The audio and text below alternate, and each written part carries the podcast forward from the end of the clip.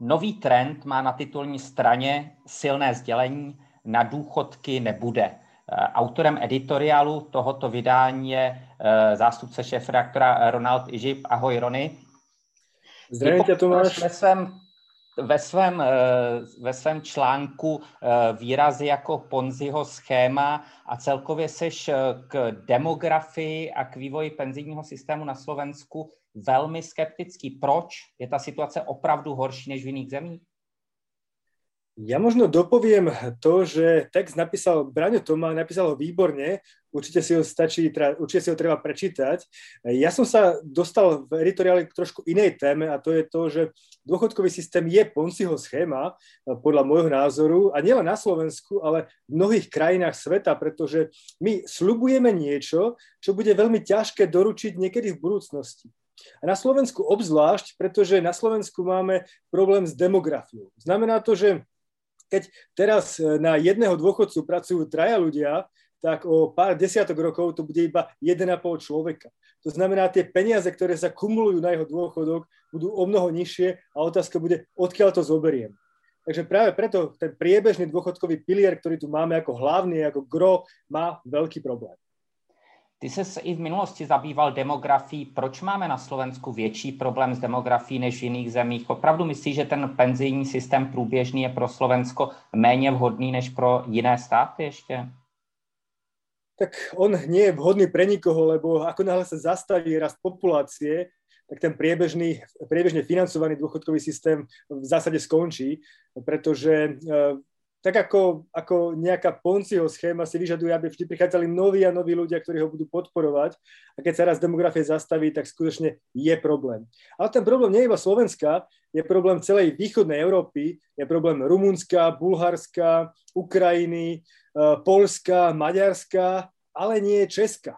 A to je ten, tá zásadná vec, že Čechov bude o niekoľko, a som podľa súčasných predikcií, Čechov bude o niekoľko desiatok eh, rokov zhruba rovnako 10 miliónov, ale Slovákov bude menej možno až o tretinu.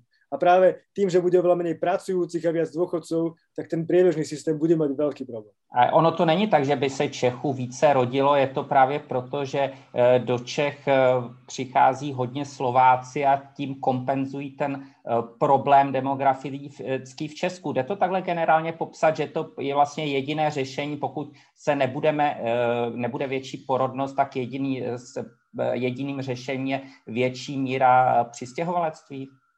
No, e, ty, ty žiješ v Čechách, ty by si mal vedieť, že ako to je v Prahe, že koľko počuješ češtiny, teda slovenčiny. Ja si myslím, že veľmi, veľmi veľa.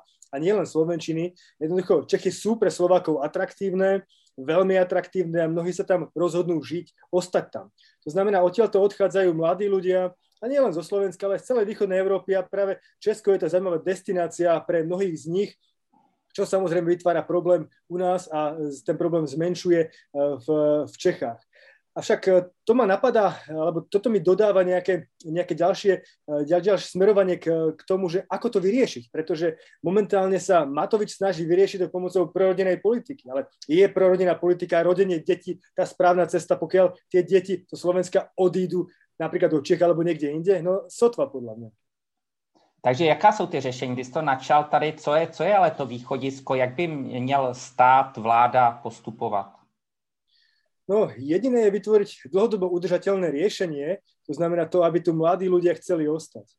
To znamená, že nerobiť nejaké plány, kde chceme prispievať na dôchodcom a robiť veľmi politicky populárne opatrenia, ktoré nemajú dlhodobú ekonomickú perspektívu a naopak budú zaťažovať tých mladých ľudí. To znamená, že tí mladí ľudia na nich sa sústrediť nie na to, aby sa rodili tie, e, rodilo množstvo detí, ale naopak, aby mladí ľudia tu chceli žiť, možno aby mali nižšie dane, možno aby platili menej, možno aby získali kľudne aj ten štátny byt od Borisa Kolára, ale v každom prípade, aby, aby tu ostali. To je podľa mňa jediné zásadné riešenie, ale uvidíme, e, čo e, v článku napísal Braňo a kam vlastne dojde jeho myslenie.